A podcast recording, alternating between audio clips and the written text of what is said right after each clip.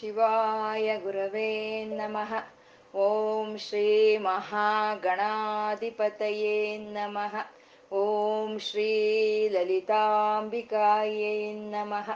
ವಾಗರ್ತಾವಿವ ಸಂಪೃಕ್ತೌ ವಾಗರ್ತ ಪ್ರತಿಪತ್ತಯೇ. ಜಗತಃ ಪಿತರೌ ವಂದೇ ಪಾರ್ವತಿ ಪರಮೇಶ್ವರೌ. ಗುರುಬ್ರಹ್ಮ गुरुर्साक्षात् परं ब्रह्मा तस्मै श्रीगुरवे नमः गुरवे सर्वलोकानां विषजे भवरोगिणां निधये सर्वविद्यानां दक्षिणामूर्तये नमः ज्ञानानन्दमयं देवं निर्मलस्फटिकाकृतिम् आधारं सर्वविद्यानां हयग्रीवमुपास्महे श्रुतिस्मृतिपुराणानाम् आलयं करुणालयं नमामि भगवत्पादशङ्करं लोकशङ्करम् अज्ञानां जाह्नवीतीर्थं विद्यातीर्थं विवेकिनां सर्वेषां सुखदं तीर्थं भारतीतीर्थमाश्रये सिन्दूरारुणविग्रहं त्रिनयनं माणिक्यमौळिस्फुरा तारानायकशेखरां स्मितमुखीमापीनवक्षोरुहां पाणिभ्यामलिपूर्णरत्नचषकं रक्तोत्पलं बिभ्रतिं सौम्यं रत्नघटस्थरक्तचरणां ಧ್ಯಾಯೇತ್ ಪರಮಾಂಬಿಕಾಂ ಅರುಣವರ್ಣದ ಕಾಂತಿಯಿಂದ ಪ್ರಕಾಶಿಸ್ತಾ ರತ್ನಮಯವಾದಂಥ ಕಿರೀಟವನ್ನ ಧರಿಸಿ ಮೂರು ನೇತ್ರಗಳನ್ನ ಹೊಂದಿರುವಂತ ತಾಯಿ ಗೀತ ಕೇಳಿಸ್ತಾ ಇಲ್ವಂತೆ ರತ್ನಮಯವಾದಂಥ ಕಿರೀಟವನ್ನ ಧರಿಸಿ ಅರ್ಣವ ಅರುಣವರ್ಣದಿಂದ ಪ್ರಕಾಶಿಸ್ತಾ ಇರುವಂತ ತಾಯಿ ಮೂರು ನೇತ್ರಗಳನ್ನ ಹೊಂದಿದಾಳೆ ಮಂದಸ್ಮಿತಳಾಗಿ ಒಂದು ಕೈಯಲ್ಲಿ ಪದ್ಮವನ್ನ, ಒಂದು ಕೈಯಲ್ಲಿ ಅಮೃತ ಭಾಂಡವನ್ನು ಧರಿಸಿ ಇರೋಂತ ತಾಯಿಯನ್ನ ನಮ್ಮ ಹೃದಯದಲ್ಲಿ ಧ್ಯಾನಿಸ್ತಾ ಅವಳಿಗೊಂದು ನಮಸ್ಕಾರವನ್ನ ತಿಳಿಸ್ಕೊಡೋಣ. ವಶಿನ್ಯಾದಿ ವಾಗ್ದೇವತೆಯರು ಮೊಟ್ಟ ಮೊದಲು ಬಾರಿ ಲಲಿತಾ ಸಹಸ್ರನಾಮವನ್ನ ಮಣಿದ್ವೀಪದಲ್ಲಿ ಪಾರಾಯಣ ಮಾಡ್ತಾರೆ. ಅದನ್ನ ಹೈಗ್ರೀವರು ಅಗಸ್ತ್ರಿಗೆ ಹೇಳ್ತಾರೆ. ಅಗಸ್ತ್ರಿಂದ ನಮ್ಮೆಲ್ಲರಿಗೂ ಬಂದು ಸೇರ್ತಾ ಇದೆ. ಅಮ್ಮ ಶ್ರೀಮಾತಾ, ಶ್ರೀ ಮಹಾರಾಜ್ನಿ ಶ್ರೀಮ ಸಿಂಹಾಸನೇಶ್ವರಿ ಸೃಷ್ಟಿ ಸ್ಥಿತಿ ಲಯ ಕಾರಣಿಯಾದಂಥ ಅಮ್ಮನವರು ಚಿದಗ್ನಿ ಕುಂಡದಲ್ಲಿ ಬಂಡಾಸನ ಸಂಹಾರಕ್ಕಾಗಿ ಎದ್ದು ಬರ್ತಾರೆ. ಆಗ ಬಂದಂತ ಅಮ್ಮನವರ ನಾಮ, ರೂಪ, ಲೀಲ, ತತ್ವ, ಮಂತ್ರ, ಯೋಗ, ವೈಭವಗಳಿಂದ ವರ್ಣಿಸ್ತಾ ಇದ್ದಾರೆ ವಶಿನ್ಯಾದಿ ವಾಗ್ದೇವತೆಯರು. ಕಲಾತ್ಮಿಕ ಕಳಾನಾಥ ಅಂತಂದ್ರು. ಕಳಾತ್ಮಿಕ ಕಳಾನಾಥ ಅನ್ನೋದನ್ನೇ ನಮಗೆ ಶಂಕರರು ಹೇಳಿದ್ರು. ಕಲಾಭ್ಯಾಂ ಚೂಡಾಲಂಕೃತ ಶಶಿಕಲಾಭ್ಯಾಮ್ ಅಂತ ಹೇಳಿದ್ರು. ಅಂದ್ರೆ ಶಶಿ ಕಲಾ ಅಂತಂದ್ರೆ ವಿದ್ಯೆಗಳು ಅಂತ ಅರ್ಥ. ಕಲಾ ಅಂತಂದ್ರೆ ವೃತ್ತಿಗಳು ಅಂತ ಅರ್ಥ. ಈ ನಮ್ಗೆ ಈ ನಮ್ಗೆ ಸ, ನಮ್ಗೆ ಪುರಾತನ ಕಾಲದಿಂದ, ವೇದ ಕಾಲದಿಂದ ನಮ್ಗಿರುವಂತ ವಿದ್ಯೆಗಳು ಅರವತ್ನಾಲ್ಕು. ವೃತ್ತಿಗಳು ಅರವತ್ನಾಲ್ಕು. ಆ ಅರವತ್ನಾಲ್ಕು ವೃತ್ತಿಗಳು, ಅರವತ್ನಾಲ್ಕು ವಿದ್ಯೆಗಳು, ಆ ಪಾರ್ವತಿ ಪರಮೇಶ್ವರರ ರೂಪವೇ ಅನ್ನೋದು ಕಲಾಭ್ಯಾಂ ಚೂಡಾಲಂಕೃತ ಶಶಿಕಲಾಭ್ಯಾಮ್ ಅಂತ ಹೇಳಿದ್ರು. ಅಂದ್ರೆ ಎಲ್ಲಾ ಕಲೆಗಳು, ಎಲ್ಲಾ ವಿದ್ಯೆಗಳು ಅವರ ರೂಪವೇ ಅಂತ ಹೇಳುವಂಥದ್ದು ಮತ್ತೆ ಎಲ್ಲಾ ವೃತ್ತಿಗಳು ಅವರ ರೂಪವೇ ಅಂತ.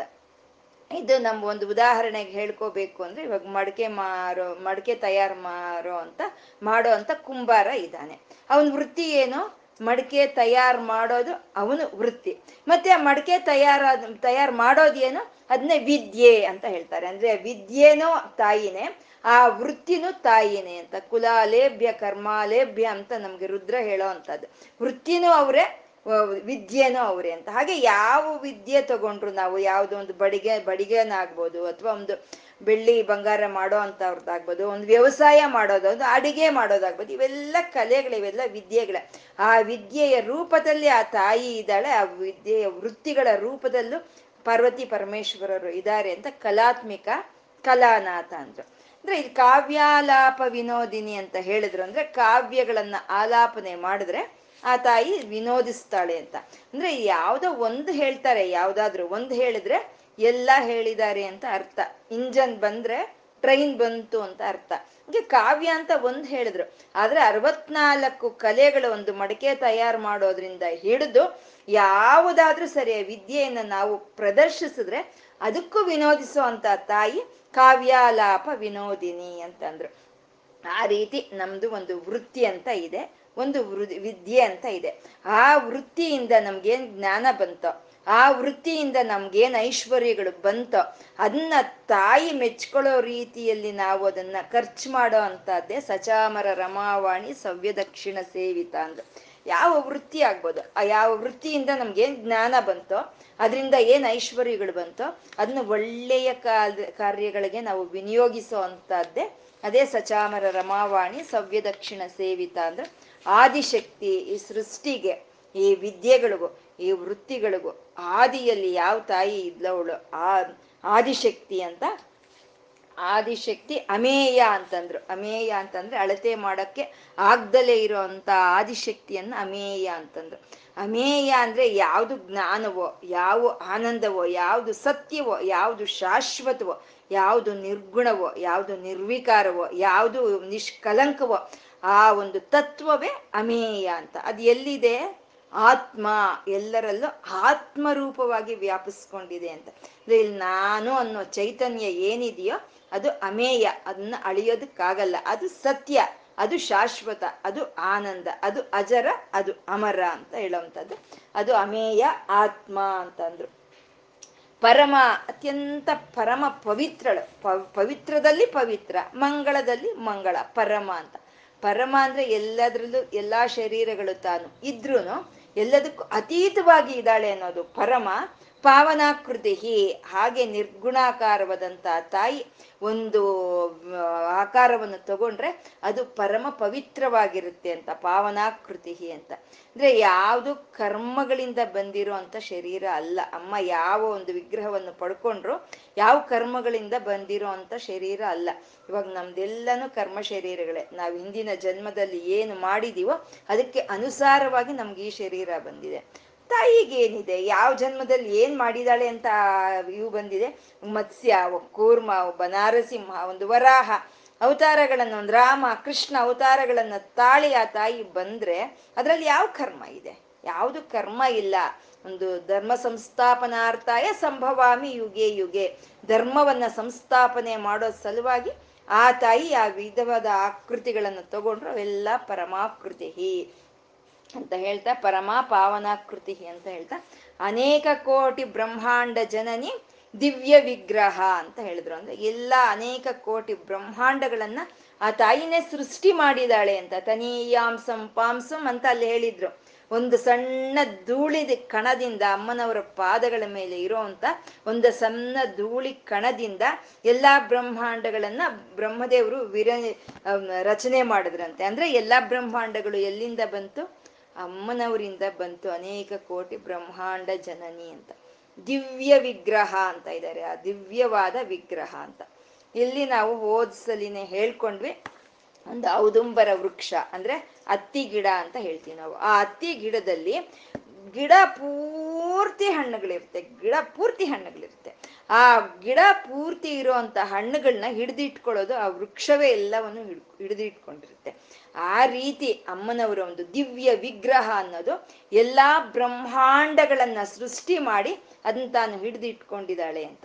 ಇದು ನಾವು ನಾವು ಹೇಳ್ಕೊಂಡ್ವಿ ದಿವ್ಯ ವಿಗ್ರಹ ಅಂತ ಅಂದ್ರೆ ದಿವ್ಯ ಅಂತಂದ್ರೆ ಪರಂಜ್ಯೋತಿ ಸ್ವರೂಪ. ಯಾವುದು ಉರಿತಾ ಇದೆಯೋ, ಪ್ರಕಾಶಿಸ್ತಾ ಇದೆಯೋ ಅದು ದಿವ್ಯವಾಗಿರೋ ಅಂತದ್ದು, ಅದು ಪರಂಜ್ಯೋತಿ ಸ್ವರೂಪ ಅಂತ. ಇವಾಗ ಯಾವ್ದಾದ್ರೂ ಒಂದು ಅಗ್ನಿ ಉರಿತಾ ಇದ್ರೆ, ಒಂದು ಬೆಂಕಿ ಉರಿತಾ ಇದ್ರೆ ಅದರಿಂದ ಕಿಡಿಗಳು ಹಾರಿ ಬರುತ್ತೆ. ಹಾಗೆ ಈ ಉರಿ ಪ್ರಜ್ವಲಿಸ್ತಾ ಇರುವಂತ ಈ ಪರಂಜ್ಯೋತಿ ಸ್ವರೂಪಿಣಿಯಾದ ಅಮ್ಮನವರ ಇಂದ ಈ ಕಿಡಿಗಳ ಹಾಗೆ ಹಾರಿ ಬಂದಿರೋವೇ ಎಲ್ಲಾ ಬ್ರಹ್ಮಾಂಡಗಳು. ನಾವುನು ಅಮ್ಮನವರಿಂದ ಹಾರಿ ಬಂದಿರೋ ಅಂತ ಒಂದು ಅಗ್ನಿ ಕಣಗಳು ನಾವೆಲ್ಲಾನು ಅಂತ. ಈ ಅಗ್ನಿ ಕಣಗಳನ್ನೆಲ್ಲ ಹೊರೆ ಹಾಕಿದಂತ ಆ ತಾಯಿ ಆ ತಾಯಿ ಅನೇಕ ಕೋಟಿ ಬ್ರಹ್ಮಾಂಡ ಜನನಿ ದಿವ್ಯ ವಿಗ್ರಹ ಅಂತ ಹೇಳಿದ್ರು. ಮುಂದಿನ ನಾಮ ಕ್ಲೀಂಕಾರಿ ಅಂತ ಇದ್ದಾರೆ. ಕ್ಲೀಂಕಾರಿ ಕೇವಲ ಗುಹ್ಯ, ಕೈವಲ್ಯ ಪದದಾಯಿನಿ ಅಂತ ಹೇಳೋದು. ಆ ಕ್ಲೀಂಕಾರವನ್ನ ವ್ಯಾಖ್ಯಾನಿಸ್ತಾ ಇದೆ ಈ ಮೂರು ನಾಮಗಳು. ಕ್ಲೀಂಕಾರಿ, ಕೇವಲ ಗುಹ್ಯ, ಕೈವಲ್ಯ ಪದದಾಯಿನಿ ಅಂತ. ಕ್ಲೀಂಕಾರಿ ಅನ್ನೋದು ಬೀಜಾಕ್ಷರ ಅದು. ನಮ್ಗೆ ವಶಿನ್ಯಾದಿ ವಾಗ್ದೇವತೆಯರು ಲಲಿತಾ ಸಹಸ್ರನಾಮದಲ್ಲಿ ಶ್ರೀಂ ಬೀಜವನ್ನು ಹೇಳಿದ್ದಾರೆ. ಶ್ರೀಮಾತಾ ಅನ್ನೋದ್ರಲ್ಲೇ ಶ್ರೀಂ ಬೀಜವನ್ನು ಹೇಳಿದ್ರು.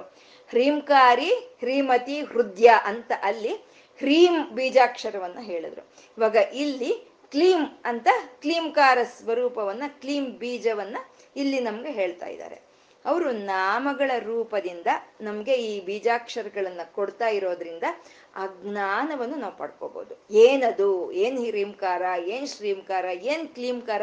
ಆ ಜ್ಞಾನವನ್ನು ನಾವು ಪಡ್ಕೋಬಹುದು ಅಷ್ಟೇ. ಅದನ್ನ ಮತ್ತೆ ನಾವು ಸಾಧನೆ ಮಾಡ್ಕೋಬೇಕು ಅಂದ್ರೆ ಗುರುಮುಖೇನ ನಾವು ಸಾಧನೆ ಮಾಡ್ಕೋಬೇಕು.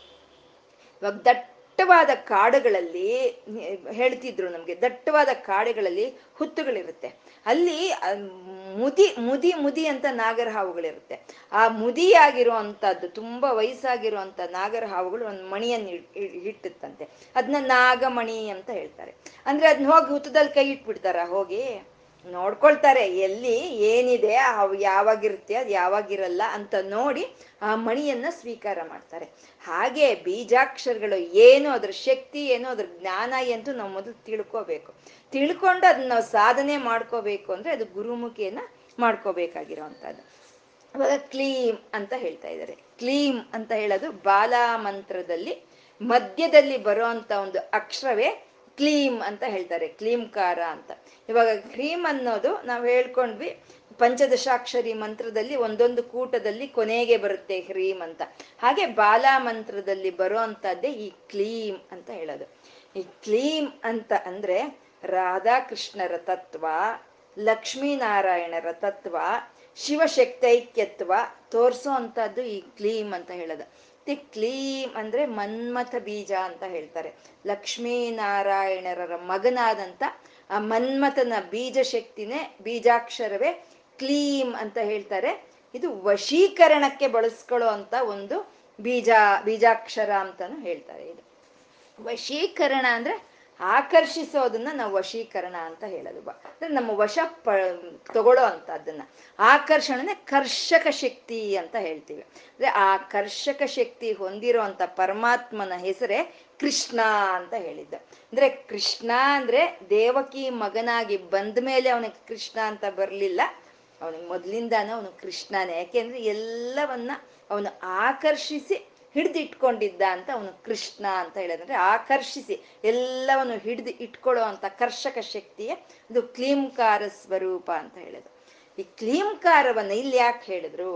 ಅನೇಕ ಕೋಟಿ ಬ್ರಹ್ಮಾಂಡ ಜನನಿ ದಿವ್ಯ ವಿಗ್ರಹ ಅಂತ ಹೇಳ್ತಾ ಯಾಕೆ ಕ್ಲೀಂಕಾರವನ್ನು ಹೇಳಿದ್ರು ಅಂದ್ರೆ ಅಲ್ಲಿ ಅತ್ತಿ ವೃಕ್ಷ ಯಾವ ರೀತಿ ಎಲ್ಲ ಹಣ್ಣುಗಳನ್ನು ಹಿಡಿದು ಇಟ್ಕೊಂಡಿರುತ್ತೋ ಆ ರೀತಿ ಆ ದಿವ್ಯ ವಿಗ್ರಹ ಈ ಅನೇಕ ಕೋಟಿ ಬ್ರಹ್ಮಾಂಡಗಳನ್ನು ಹಿಡ್ದು ಇಟ್ಕೊಂಡಿದೆ, ಆಕರ್ಷಿಸಿ ಇಟ್ಕೊಂಡಿದೆ ಅಂತ ಹೇಳೋದು ಕ್ಲೀಂಕಾರದ ಒಂದು ತತ್ವ ಅಂತ ಹೇಳೋದು ಕ್ಲೀಂಕಾರ ಅಂತ.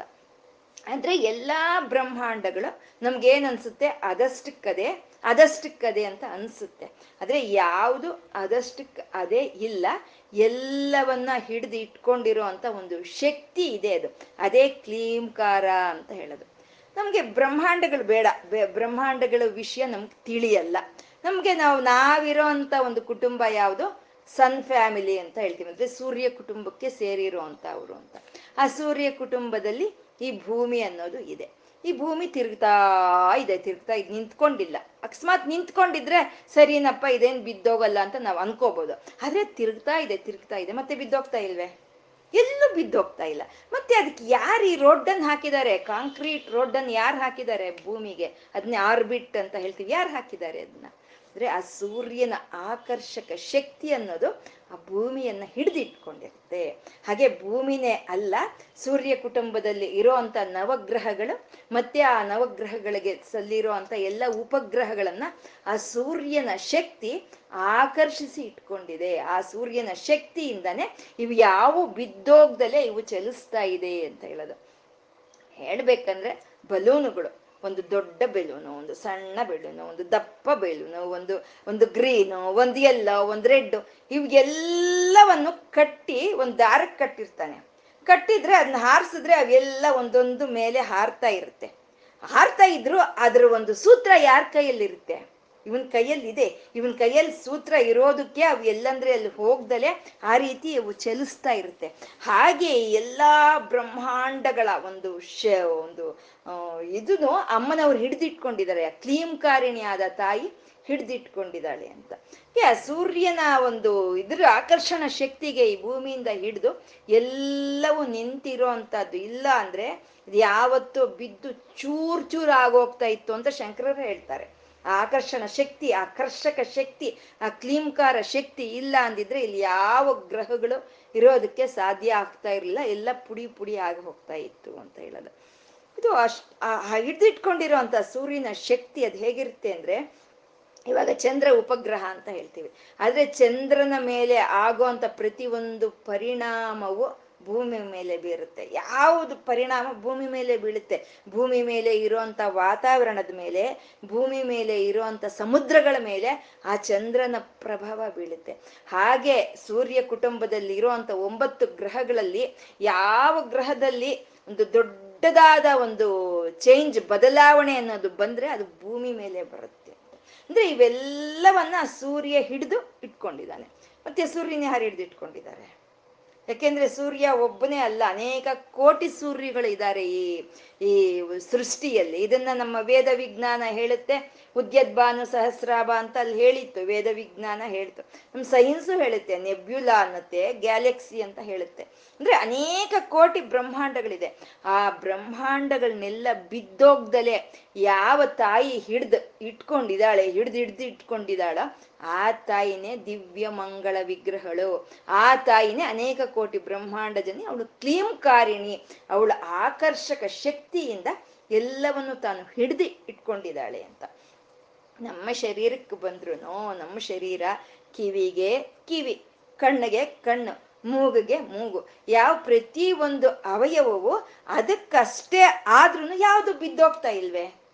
ಯಾವುದು ಬಿದ್ದೋಗ್ದಲೆ ಎಲ್ಲವನ್ನು ಕೂಡಿಸಿ ಇಟ್ಕೊಂಡಿರುವಂತ ಆತ್ಮ ಚೈತನ್ಯ ಸ್ವರೂಪವೇ ಕ್ಲೀಂಕಾರಿಣಿ ಅಂತ ಹೇಳೋದು. ತಾಯಿ ಎಲ್ಲ ಬ್ರಹ್ಮಾಂಡಗಳನ್ನು ಸೃಷ್ಟಿ ಮಾಡಿ ಎಲ್ಲವನ್ನು ತನ್ನ ಹಿಡಿತದಲ್ಲಿ ಹಿಡಿದು ಇಟ್ಕೊಂಡಿದ್ದಾಳೆ. ಎಲ್ಲವನ್ನೂ ಆಕರ್ಷಿಸಿ ಹಿಡಿದಿಟ್ಕೊಂಡಿದ್ದಾಳೆ ಅಂತ ಕ್ಲೀಂಕಾರಿಣಿ ಅಂತ ಹೇಳಿದ್ರು.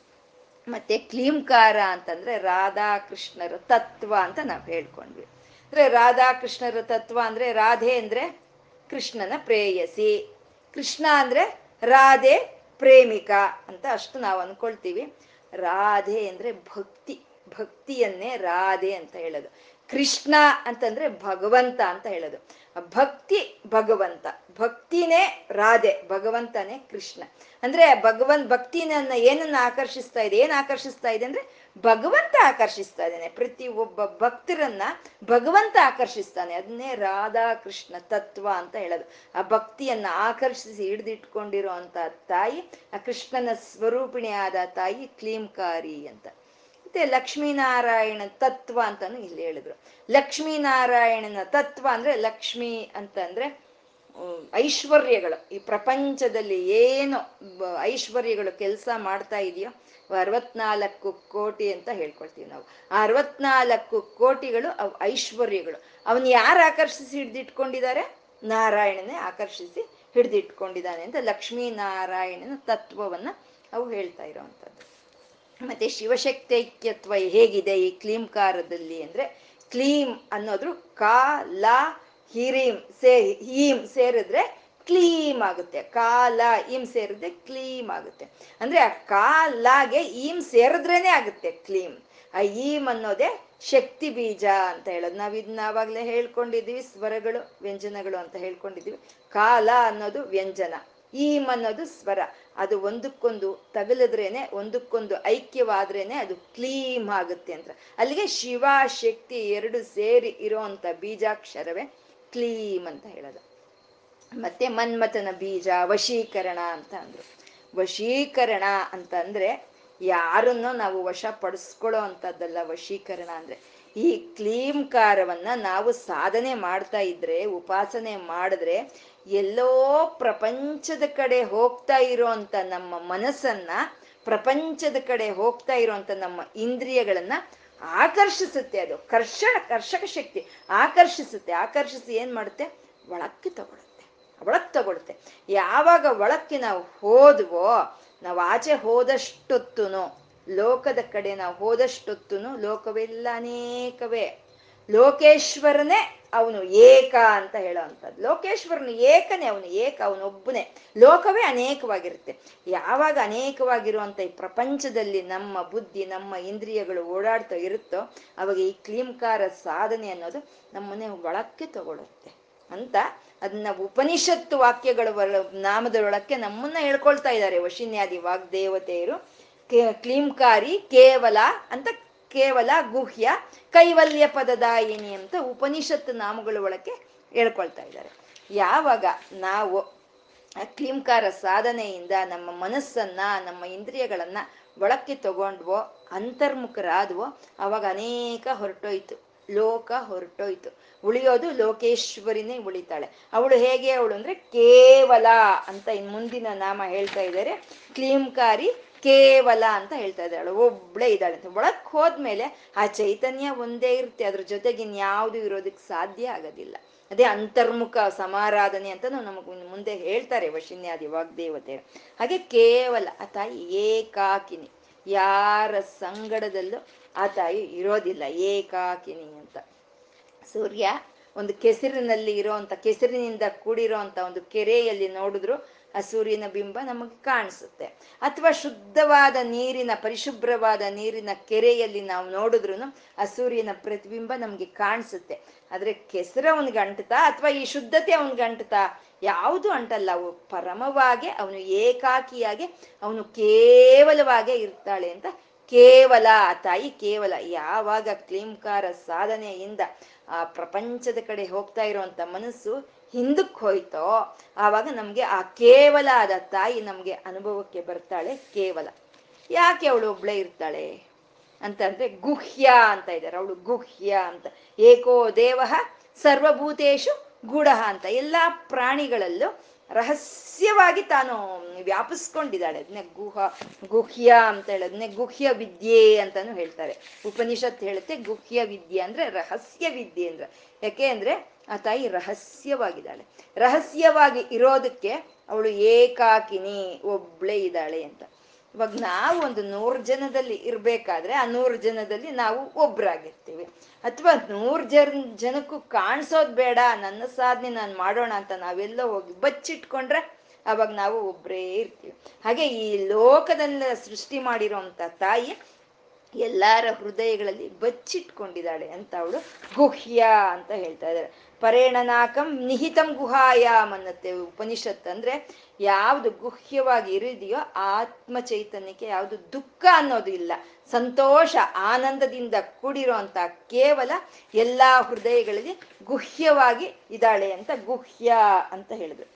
ಕೈವಲ್ಯ ಪದದಾಯಿನಿ ಅಂತ ಇದ್ದಾರೆ. ಕೈವಲ್ಯ ಪದದಾಯಿನಿ. ಏನ್ ಕೊಡ್ತಾಳೆ ಆ ತಾಯಿ ಅಂತಂದ್ರೆ, ಯಾರು ಕ್ಲೀಂಕಾರವನ್ನ ತಗೊಂಡು ಉಪಾಸನೆ ಮಾಡ್ತಾ ಆ ತಾಯಿ ಒಬ್ಳೆ ಪ್ರಪಂಚ ಪೂರ್ತಿ ತುಂಬಿಕೊಂಡಿದ್ದಾಳೆ ಅಂತ ಯಾರು ಮನವರಿಕೆ ಆಗುತ್ತೋ ಯಾರಿಗೋ, ಯಾರು ಗುಹ್ಯವಾಗಿ ಅವಳನ್ನ ಆರಾಧನೆ ಮಾಡ್ತಾರೋ ಅಂತ ಅವ್ರನ್ನ ಕೈವಲ್ಯ ಪದವಿ, ಕೈವಲ್ಯ ಪದವಿಯನ್ನ ಕೊಡ್ತಾಳೆ ಆ ತಾಯಿ ಅಂತ. ಕೈವಲ್ಯ ಪದವಿ ಅಂದ್ರೆ ಜ್ಞಾ, ಆನಂದ ಬಿಟ್ರೆ ಅಲ್ಲಿ ಇನ್ನೇನು ಇರಲ್ಲ. ದುಃಖ ಸ್ಪರ್ಶೆ ಇಲ್ದಲೇ ಇರೋಂತ ಒಂದು ಇದನ್ನ ನಾವು ಕೈವಲ್ಯ ಅಂತ ಹೇಳ್ತೀವಿ ಅಲ್ಲಿ ಆನಂದ ಅಷ್ಟೇ. ಅಲ್ಲಿ ದುಃಖ ಅನ್ನೋದೇ ಇರಲ್ಲ. ಸಾಮಾನ್ಯ ಭಕ್ತರಾಗಿರೋರ್ಗೆ ಸಾಮಾನ್ಯ.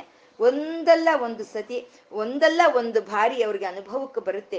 ಏನೋ ಒಂದು ವಿಧವಾದ ಅಂತ ಒಂದು ಆನಂದ, ಪರಮಾನಂದ ಅನುಭವ ಅನ್ನೋದು ಪ್ರತಿಯೊಬ್ಬರಿಗೂ ಒಂದಲ್ಲ ಒಂದು ಸಲಿ ಬರುತ್ತೆ. ಆ ಪರಮಾನಂದ ಹೇಳಕ್ಕಾಗಲ್ಲ, ರೋಮಾಂಚನವಾಗುತ್ತೆ, ಕಣ್ಣಲ್ಲಿ ನೀರು ಬರುತ್ತೆ, ಗಂಟ್ಲು ಗದ್ಗದವಾಗುತ್ತೆ, ಏನೋ ಒಂದು ವಿಧವಾದಂತ ಆನಂದ. ಅಲ್ಲಿ ಯಾವ ದುಃಖ ಸ್ಪರ್ಶನೂ ಇರಲ್ಲ.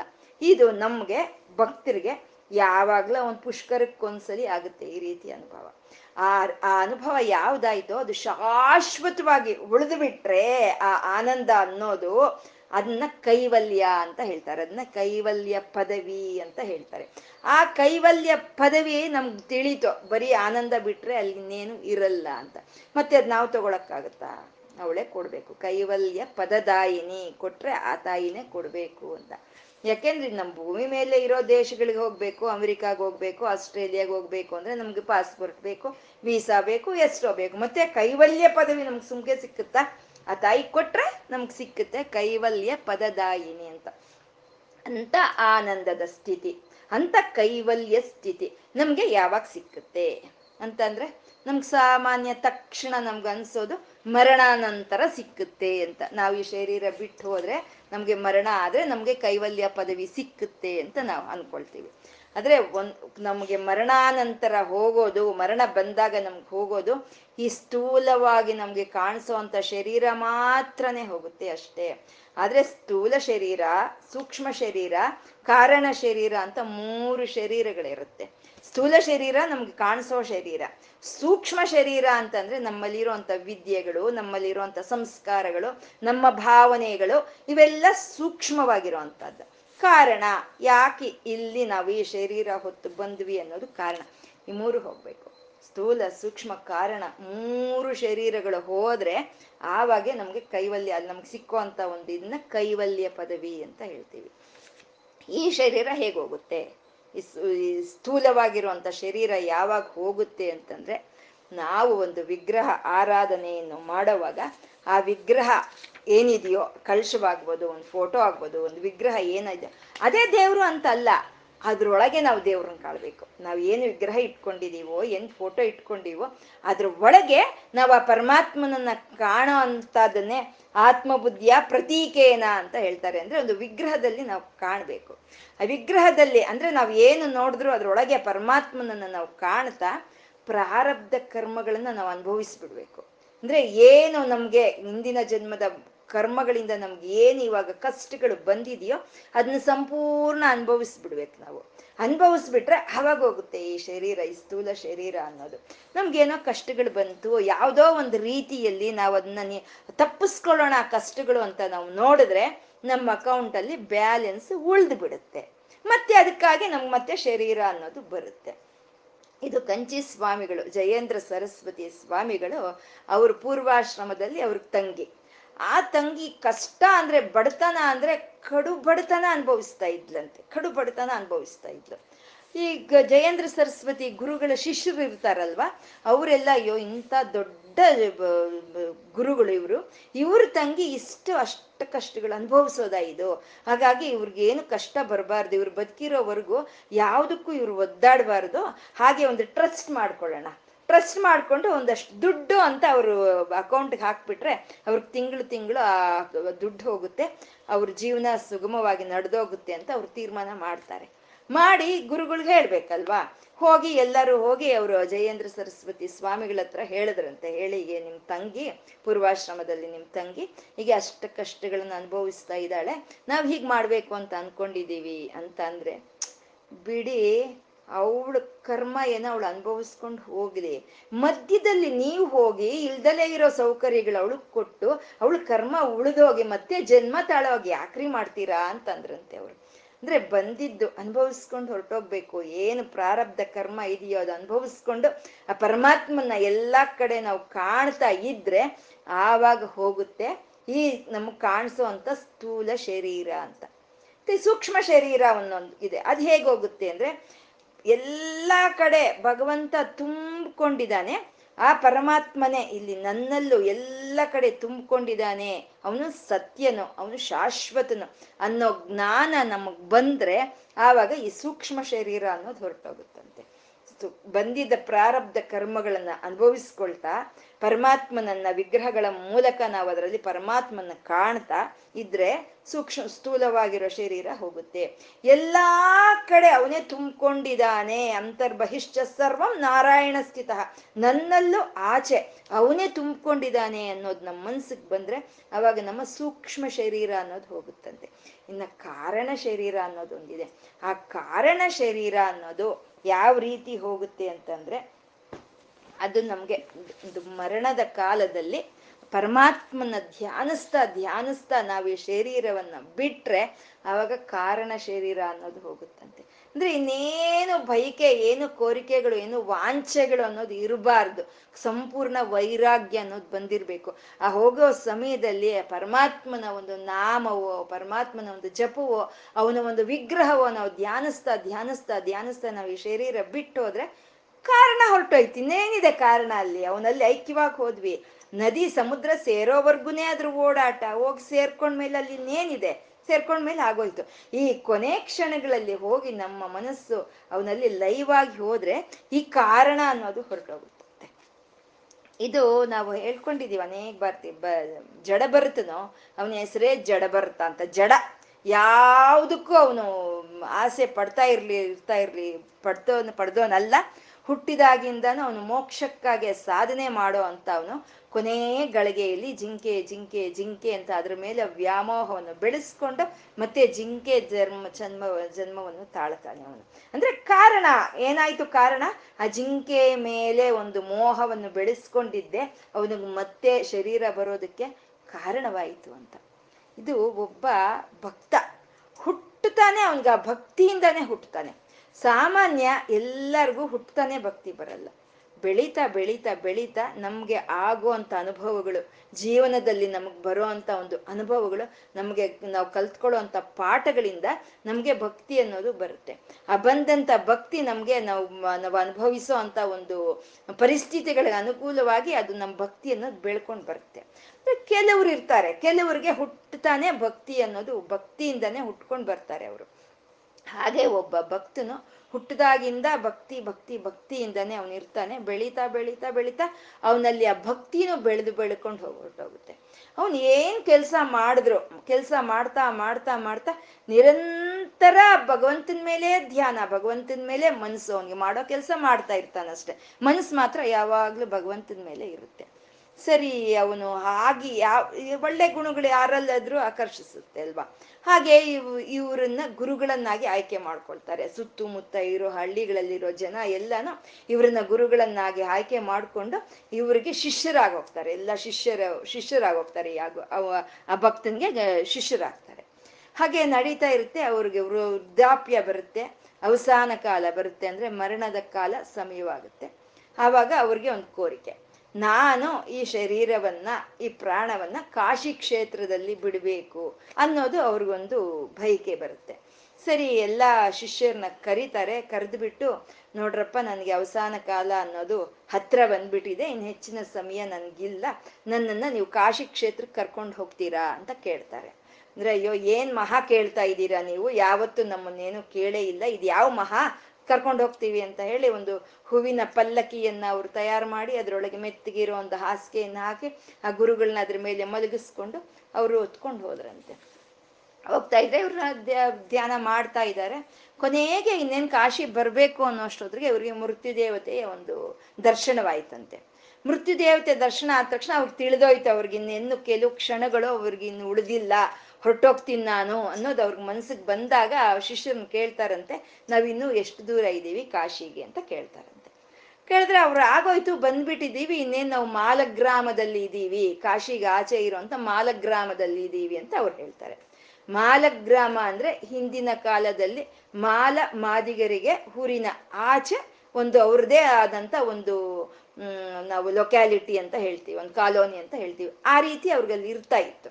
ಅಂದ್ರೆ ಅವ್ರು ಯಾಕೆ ಆ ರೀತಿ ಅವ್ರಿಗೆ ಊರಿಂದ ಆಚೆ ಇರ್ತಾ ಇದ್ರು ಅಂದ್ರೆ ಅವ್ರ ಆಹಾರ ವ್ಯವಹಾರಗಳು ಆ ರೀತಿ ಇರ್ತಾ ಇತ್ತು. ಹಾಗಾಗಿ ಅವರನ್ನ ಊರಿಂದ ಆಚೆ ಅವ್ರಿಗೊಂದು ಇದು ಅಂತ ಇರ್ತಾ ಇತ್ತು. ಹಾಗೆ ನಾವೀಗ ಕಾಶಿ ಕ್ಷೇತ್ರದ ಮಾಲಗ್ರಾಮಕ್ಕೆ ಬಂದಿದ್ದೀವಿ ಅಂತ ಶಿಷ್ಯರು ಹೇಳ್ತಾರೆ. ಅಷ್ಟೊತ್ತು ಧ್ಯಾನ ಮಾಡ್ತಾ ಇದ್ದಂತ ಗುರುಗಳು ಮಾಲಗ್ರಾಮ ಅನ್ನೋಷ್ಟೊತ್ತಿಗೆ ಮಾಲಗ್ರಾಮ ಅಂತಾರೆ. ಆ ಮಾಲಗ್ರಾಮ ಏನು ಅನ್ನೋ ಧ್ಯಾನ ಅವ್ರ ಮನಸ್ಸಿಗೆ ಬರುತ್ತೆ.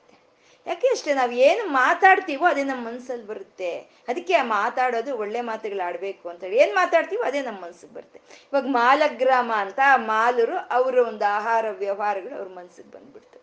ಮೃತ್ಯುದೇವತೆ ಬಂದ್ಬಿಟ್ಟಿದೆ. ಆವಾಗಲೇ ಎಚ್ಚರಿಕೆ ಕೊಟ್ಟಿದೆ. ಅವ್ರ ಪ್ರಾಣ ಹೊರಟೋಯ್ತು. ಯಾವಾಗ ಹೋಗೋ ಸಮಯದಲ್ಲಿ ಮಾಲ ಮಾಲ ಅಂತ ಹೋದ್ರು, ಅವರು ಮಾಲ ಗ್ರಾಮದಲ್ಲಿ ಒಬ್ಬ ಮಾಲನಾಗಿ ಜನ್ಮ ತಾಳ್ತಾರೆ. ಮತ್ತೆ ಬಂದು ಆದ್ರೆ ಅವ್ರು ಮಾಡಿದ ಧ್ಯಾನದಿಂದ ಅವರಿಗೆ ಒಂದು ಸಂಸ್ಕಾರ ಇರುತ್ತೆ, ಆ ಭಕ್ತಿ ಇರುತ್ತೆ, ಆ ಜ್ಞಾನ ಇರುತ್ತೆ, ಆ ವೈರಾಗ್ಯ ಇರುತ್ತೆ. ಅವ್ರೇನ್ ಮಾಡ್ತಾರೆ, ಯಾರ ಜೊತೆಗೂ ಮಾತಾಡಲ್ಲ, ಮಾತಾಡ್ತಾನೆ ಇರಲ್ಲ, ಅವ್ರದೇ ಲೋಕದಲ್ಲಿ ಅವ್ರು ಇರ್ತಾರೆ.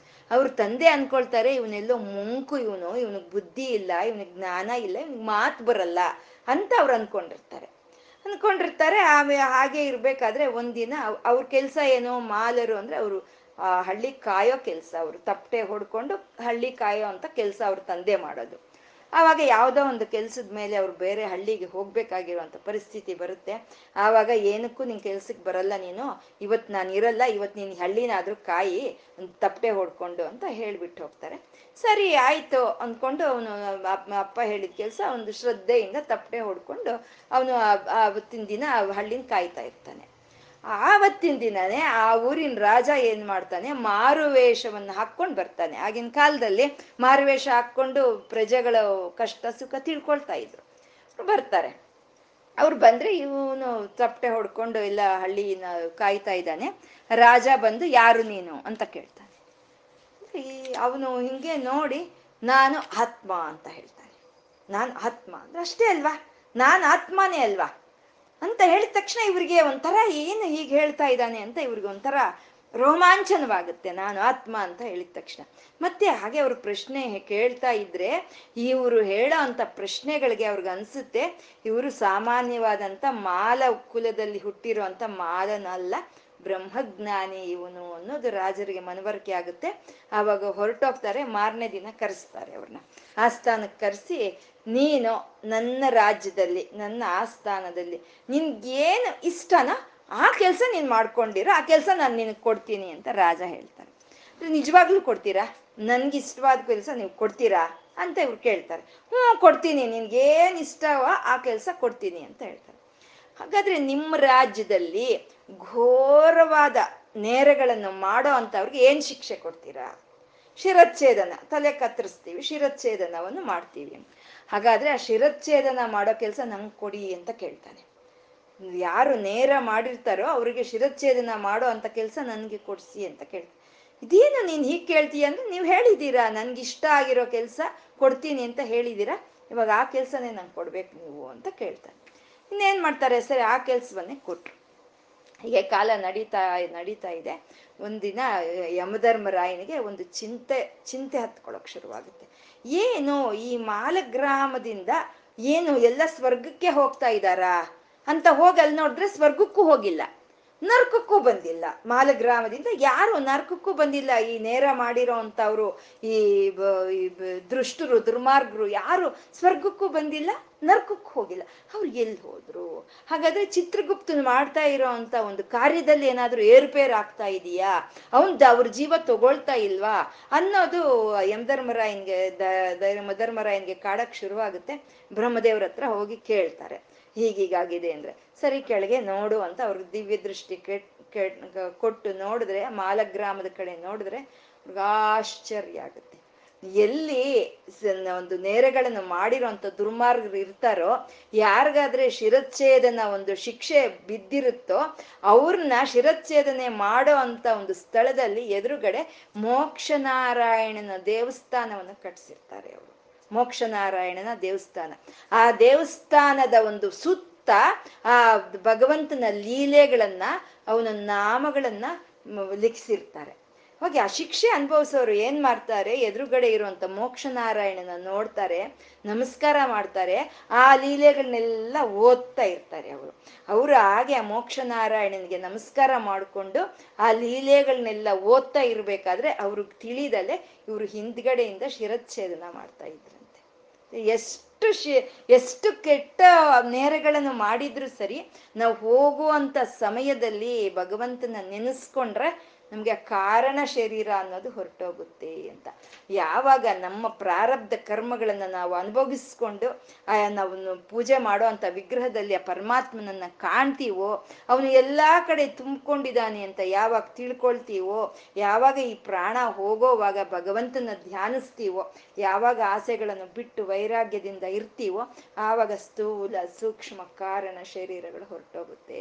ಆ ಸ್ಥೂಲ ಸೂಕ್ಷ್ಮ ಕಾರಣಗಳು ಶರೀರಗಳು ಹೊರಟೋದ್ರೆ ನಮ್ಗೆ ಸಿಕ್ಕುವಂತ ಪದವಿನೇ ಕೈವಲ್ಯ ಪದವಿ ಅಂತ. ಆ ಕೈವಲ್ಯ ಪದವಿಯನ್ನ ಕೊಡೋವಂಥ ತಾಯಿ ಕೈವಲ್ಯ ಪದದಾಯಿನಿ ಅಂತ ಹೇಳೋದು.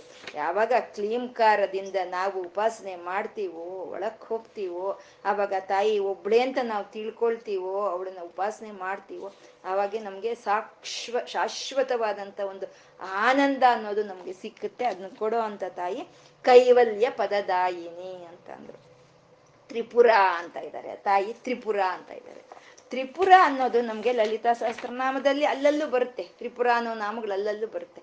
ಆದರೆ ಎಲ್ಲಿ ಯಾವ ಭಾವನೆ ತಗೋಬೇಕೋ ಆ ಭಾವನೆ ತಗೋಬೇಕು ನಾವು. ಈ ತ್ರಿಪುರ ಅಂತಂದ್ರೆ ಸ್ಥೂಲ, ಸೂಕ್ಷ್ಮ, ಕಾರಣ ಶರೀರಗಳೇ ಮೂರು ಪುರಗಳು ಅಂತ ನಾವು ಹೇಳೋದು. ಆ ಮೂರು ಪುರಗಳನ್ನ ಯಾರು ಗೆಲ್ತಾರೋ ಅವನ್ನೇ ತ್ರಿಪುರಾಂತಕ ಅಂತ ಹೇಳ್ತೀವಿ. ಯಾವಾಗ ಸ್ಥೂಲ, ಸೂಕ್ಷ್ಮ, ಕಾರಣ ಶರೀರಗಳು ಹೊರಟೋಗುತ್ತಾ ಅದನ್ನೇ ತ್ರಿಪುರಾಂತಕ ಸಂಹಾರ ಅಂತ ಹೇಳ್ತೀವಿ. ಅದ್ ಮಾಡಿದ್ರೆ ಆ ತಾಯಿನೇ ಮಾಡಬೇಕು, ಅವಳು ತ್ರಿಪುರ ಅಂತ ಹೇಳ್ತಾ ಇದ್ದಾರೆ. ತಾಯಿ ತ್ರಿಪುರ ಅಂತ. ತ್ರಿಪುರ ಅಂದ್ರೆ ತ್ರಿಪುರ ಸುಂದರಿ ಅಂತ ಕರ್ಕೊಳ್ತೀವಿ ನಾವು. ಮತ್ತೆ ತ್ರಿಪುರ ಸುಂದರಿನೇನ ಅವಳು? ಅಂದ್ರೆ ತ್ರಿಪುರ ಭೈರವಿನೂ ಅವಳೆ. ಅವಳಿಗೆ ಸಿಟ್ಟು ಬಂದಾಗ ತ್ರಿಪುರ ಭೈರವಿ ಆಗ್ತಾಳೆ. ನಮ್ಗೆ ದಶಮಹಾ, ದಶಮಹಾವಿದ್ಯೆಗಳಲ್ಲಿ ತ್ರಿಪುರ ಸುಂದರಿ ವಿದ್ಯೆನೂ ಇದೆ, ತ್ರಿಪುರ ಭೈರವಿ ವಿದ್ಯೆನೂ ಇದೆ. ನಮ್ಗೆ ಯಾವ್ದು ಬೇಕು? ತ್ರಿಪುರ ಸುಂದರಿ ಬೇಕಾ, ತ್ರಿಪುರ ಭೈರವಿ ಬೇಕಾ ಅಂತಂದ್ರೆ ಎರಡೂ ಬೇಕಾಗಿರುವಂಥದ್ದು, ಎರಡೂ ಬೇಕು ನಮ್ಗೆ, ಎರಡೂ ಬೇಕಾಗಿರುವಂಥದ್ದೇ. ಯಾಕೆಂದ್ರೆ ಒಂದು ಚಳಿಗಾಲದಲ್ಲಿ ನಾವು ಹೋಗಿ ಆಚೆ ನಿಂತ್ಕೊಳ್ತೀವಿ. ಆ ಸೂರ್ಯ ಒಂದು ಎಳೆಯದಾದಂಥ ಆ ಸೂರ್ಯ ಕಿರಣಗಳು ನಮ್ಮ ಮೇಲೆ ಬಿದ್ದಾಗ ಅವಳು ತ್ರಿಪುರ ಸುಂದರಿ ಆಗ್ತಾಳೆ. ಅದೇ ವೈಶಾಖ ಮಾಸದಲ್ಲಿ ಹೋಗಿ ಹನ್ನೆರಡು ಗಂಟೆಯಲ್ಲಿ ನಾವು ನಿಂತ್ಕೊಂಡ್ರೆ ತ್ರಿಪುರ ಭೈರವಿಯಾಗಿ ಅವಳ ಭೈರವ ಶಕ್ತಿಯನ್ನ ತೋರಿಸ್ತಾಳೆ. ಅಂದ್ರೆ ಯಾವ್ದು ಬೇಕು ಅಂತಂದ್ರೆ ತ್ರಿಪುರ ಸುಂದರಿ ಬೇಕಾ, ತ್ರಿಪುರ ಭೈರವಿ ಬೇಕಾ ಅಂದ್ರೆ ಎರಡೂ ಬೇಕು. ಯಾಕೆಂದ್ರೆ ಎರಡು ಅವಳೆ, ತ್ರಿ, ಸುಂದರಿನೂ ಅವಳೆ, ಭೈರವಿನೂ ಅವಳೆ ಅಂದ್ರಾಗ ಅಮ್ಮ ಅಮ್ಮನಿಗೆ ಸಿಟ್ಟು ಬಂದಾಗ ಬೇಕಾ? ಅಥವಾ ಅಮ್ಮನಿಗೆ ಶಾಂತವಾಗಿರ್ಬೇಕು ಬೇಕಾ ಅಂದ್ರೆ ಎರಡೂ ಬೇಕು. ಮಗುಗೆ ಶಾಂತವಾಗಿದ್ರೂ ಬೇಕು. ಸಿಟ್ಟು ಮಾಡ್ಕೊಂಡ್ರೆ ಇನ್ನೂ ಇದ್ದಿದ್ದು ಹೋಗಿ ಕಚ್ಕೊಳ್ಳುತ್ತೆ ಹೋಗಿ ಅಮ್ಮ ನಿಂಗೆ ಸಿಟ್ಟು ಬಂತ ಅಂತ ಮುದ್ದು ಮಾಡುತ್ತೆ. ಆ ಸಿಟ್ಟು ಹೋಗೋ ಹಾಗೆ ಮಾಡುತ್ತೆ. ಹಾಗೆ ತ್ರಿಪುರ ಸುಂದರಿನೂ ಅವಳೆ, ಭೈರವಿನೂ ಅವಳೆ ಎರಡೂ ಬೇಕಾಗಿರೋದು. ಆ ತ್ರಿಪುರ ಸುಂದರಿ, ತ್ರಿಪುರ ಭೈರವಿಯಾಗಿ ಇದ್ರೆ ನಮ್ಮ ಹತ್ರ ನಮ್ಗೆ ರಕ್ಷಣೆ ಸಿಕ್ಕುತ್ತೆ. ಈ ಪ್ರಕೃತಿಗೂ ರಕ್ಷಣೆ ಅನ್ನೋದು ಸಿಕ್ಕುತ್ತೆ. ತ್ರಿಪುರ ಭೈರವಿನ ಅವಳೆ, ತ್ರಿಪುರ ಸುಂದರಿನ ಅವಳೆ ಅಂತ ತ್ರಿಪುರ ಅಂತ ಇಲ್ಲಿ ಹೇಳ್ತಾ ಇದ್ದಾರೆ. ಇದು ದತ್ತಾತ್ರೇಯ ಸ್ವಾಮಿಗಳು ಆ ತ್ರಿಪುರ ರಹಸ್ಯಗಳನ್ನ ಪರಶುರಾಮರಿಗೆ ಹೇಳಿದ್ರೆ ಆ ಪರಶುರಾಮರು ಕೊಡೋ ಅಂತದ್ದೇ ತ್ರಿಪುರ ರಹಸ್ಯ ಅನ್ನೋ ಒಂದು ಗ್ರಂಥ. ಪರಶುರಾಮರು ಹೇಳ್ತ ಹೇಳ್ತಾರೆ ದತ್ತಾತ್ರೇಯರು. ಅವ್ರು ಹೇಳಿದ ಎಲ್ಲಾ ತತ್ವಗಳನ್ನ ತ್ರಿಪುರ ರಹಸ್ಯ ಅನ್ನೋ ಒಂದು ಗ್ರಂಥದ ಮೂಲಕ ಪರಶುರಾಮರು ನಮ್ಗೆ ಕೊಡ್ತಾರೆ. ಎಷ್ಟಿದೆ ರೀ, ಎಷ್ಟಿದೆ ಆ ತ್ರಿಪುರ, ಆ ತಾಯಿಯ ಬಗ್ಗೆ ನಾವು ತಿಳ್ಕೋಬೇಕು ಅಂತಂದ್ರೆ ಎಷ್ಟಿದೆ ಎಷ್ಟಿದೆ ಈ ಜನ್ಮ ನಮ್ಗೆ ಸಾಕಾಗಲ್ಲ ತಿಳ್ಕೊಳ್ಳೋದಕ್ಕೆ ಹಾಗಂತ ನಾವ್ ಏನ್ ಮಾಡ್ಬೇಕು ಅಂದ್ರೆ ಈ ಜನ್ಮ ಇರೋವರೆಗೂ ನಾವು ತಿಳ್ಕೊಳ್ತಾನೇ ಇರ್ಬೇಕು, ಇರೋವರೆಗೂ ತಿಳ್ಕೊಳ್ತಾನೆ ಇರ್ಬೇಕು. ಅವಾಗ ಏನಾಗುತ್ತೆ? ಮತ್ತೆ ಜನ್ಮ ಬರಲ್ಲ. ಅಷ್ಟೇ. ಆ ತ್ರಿಪುರ ತತ್ವ ಅನ್ನೋದು ಅಷ್ಟು ಇರೋ ಅಂಥದ್ದು. ಆ ತಾಯಿ ತ್ರಿಪುರ ಅಂತಂದ್ರೆ ತ್ರಿಪುರ, ತ್ರಿಪುರಗಳು ಅಂದ್ರೆ ನಮ್ಗೆ ಹೇಳ್ಕೊಳ್ತೀವಿ ತ್ರಿಮೂರ್ತಿ ತತ್ವವೇ ತ್ರಿಪುರ ಅಂತ ಹೇಳಿ, ದೇವಾನಾಂ ತ್ರೈ ತ್ರಯಾನಾಮ್ ಅಂತ ಹೇಳೋ ಅಂಥದ್ದು. ಅಂದ್ರೆ ಬ್ರಹ್ಮ, ವಿಷ್ಣು, ರುದ್ರರು ಅಂತ ಹೇಳೋದು. ತ್ರಯಿ ಅಂತ ಹೇಳ್ತಾರೆ. ತ್ರಯಿ ಅಂದ್ರೆ ಯಜುರ್ ಋಗ್ ಸಾಮವೇದಗಳನ್ನ ತ್ರಯಿ ಅಂತ ಹೇಳ್ತಾರೆ. ಮತ್ತೆ ಶಕ್ತಿ ತ್ರಯ ಅಂತ ಹೇಳ್ತಾರೆ. ಇಚ್ಛಾಶಕ್ತಿ ಜ್ಞಾನ ಶಕ್ತಿ ಕ್ರಿಯಾಶಕ್ತಿಗಳು. ಮತ್ತೆ ತ್ರಿಸ್ವರ ಅಂತ ಹೇಳ್ತಾರೆ. ತ್ರಿಸ್ವರ ಅಂದ್ರೆ ಉದಾತ್ತ, ಅನುದಾತ್ತ, ಸ್ವರ ಅಂತ ಹೇಳುವಂತಹದ್ದು ಮತ್ತೆ ಜಾಗೃತ, ಸ್ವಪ್ನ ಸುಷುಪ್ತಿಗಳು, ಅವು ಮೂರಿರುವಂತಹದ್ದು ಮತ್ತೆ ಲೋಕಗಳು ಮೂರು, ತ್ರೈಲೋಕ್ಯ, ಭೂರ್ಲೋಕ, ಭುವರ್ಲೋಕ, ಸುವರ್ಲೋಕ ಅಂತ ಹೇಳೋದು. ಮತ್ತೆ ತ್ರಿಪುಷ್ಕರ ಅಂತ ಹೇಳ್ತಾರೆ. ತ್ರಿಪುಷ್ಕರ ಅಂದ್ರೆ ತ್ರಿವೇಣಿ ಅಂತ ಹೇಳೋವಂಥದ್ದು. ಅದೇ ಗಂಗಾ, ಯಮುನ, ಸರಸ್ವತಿ ಅಂತ ಹೇಳ್ತೀವಿ. ಹಾಗೆ ತತ್ವಂ ಅಸಿ ಅನ್ನೋಳೋದು. ಅಹಂ ಬ್ರಹ್ಮಾಸ್ಮಿ ಅಂತ ಹೇಳುವಂಥದ್ದು. ಮತ್ತೆ ಈಳ, ಪಿಂಗಳ ಸುಷುಮ್ನ ಅಂತ ಹೇಳ್ತೀವಿ. ಮತ್ತೆ ಪ್ರಾತಃ ಸಂಧ್ಯಾ, ಮಧ್ಯಾಹ್ನದ ಸಂಧ್ಯಾ, ಸಂಜೆ ಸಮಯ ಅಂತ ಹೇಳ್ತೀವಿ. ಭೂತ ಭವ್ಯ ಭವಿಷ್ಯತ್ ಕಾಲಗಳು ಅಂತ ಹೇಳ್ತೀವಿ.